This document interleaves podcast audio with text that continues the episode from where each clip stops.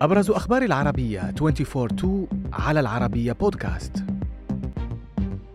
أسبوع رابع للاشتباكات في السودان ودعوات لمحادثات جدية. أكثر من عشرين قتيلا في الهند بغرق قارب سياحي. السجن لحراس أدخل هواتف لسجناء من داعش في العراق. الصراع في السودان دخل أسبوعه الرابع ولا هدوء أو هدنة على الأرض حاليا. مصادر العربية أفادت بتجدد الاشتباكات بين الجيش السوداني وقوات الدعم السريع في عدد من النقاط بالعاصمة الخرطوم وتركزت في أحياء مدينة الخرطوم بحري. أما على صعيد مفاوضات التهدئة في جدة فحثت السعودية والولايات المتحدة طرفي النزاع على الانخراط بجدية في المحادثات وذلك لتحقيق وقف فعال قصير المدى لإطلاق النار والعمل على تسهيل وصول المساعدات الإنسانية.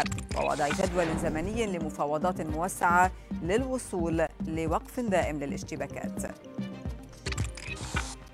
حادث مأساوي شهدته الهند حيث قضى 22 شخصا على الأقل في غرق قارب سياحي. من طابقين في ولاية كيرالا جنوب البلاد وفقا للسلطات المحلية. الشرطة قالت إن 30 شخصا كانوا على متن القارب السياحي قبل أن يغرق ويؤدي إلى وفاة 15 بل 15 امرأة وسبعة رجال وأن فرق الإنقاذ تواصل عمليات البحث عن آخرين لكن يتوقع أن يكون معظمهم قد فارق الحياة. فيما ذكرت إحدى الصحف المحلية الهندية أن من بين الوفيات 11 شخصا من عائلة واحدة بينهم ثلاثة أطفال. من الهند إلى العراق حيث أصدرت محكمة الجنايات حكما بالسجن عشر سنوات على أربعة حراس لإدخالهم هواتف وشرائح اتصال للنزلاء المحكومين من تنظيم داعش لقاء مبالغ مالية. وكانت السلطات العراقية قد أعلنت في أبريل الماضي عن كشف شبكة لداعش تعمل داخل السجن. قامت بتجنيد مدنين ونصبت قادة وأمراء لإعادة هيكلة التنظيم تمهيدا لتنفيذ مخطط إرهابي كبير داخل العراق وخارجه وفقا للسلطات القضائية العراقية وهو ما اعترف به المدانون خلال التحقيق معهم.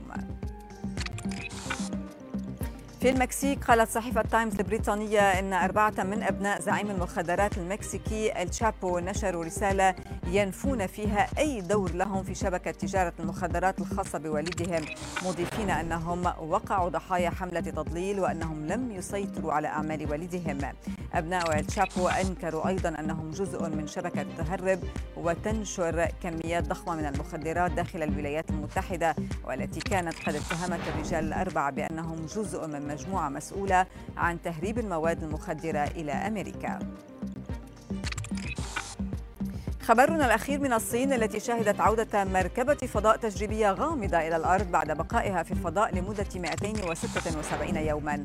وبحسب ما ذكرت وسائل الإعلام الصينية الرسمية فإنها كانت بمهمة تاريخية لاختبار تقنيات قابلة لإعادة الاستخدام والتي ستوفر طريقة ملائمة وغير مكلفة للمهام الفضائية في المستقبل.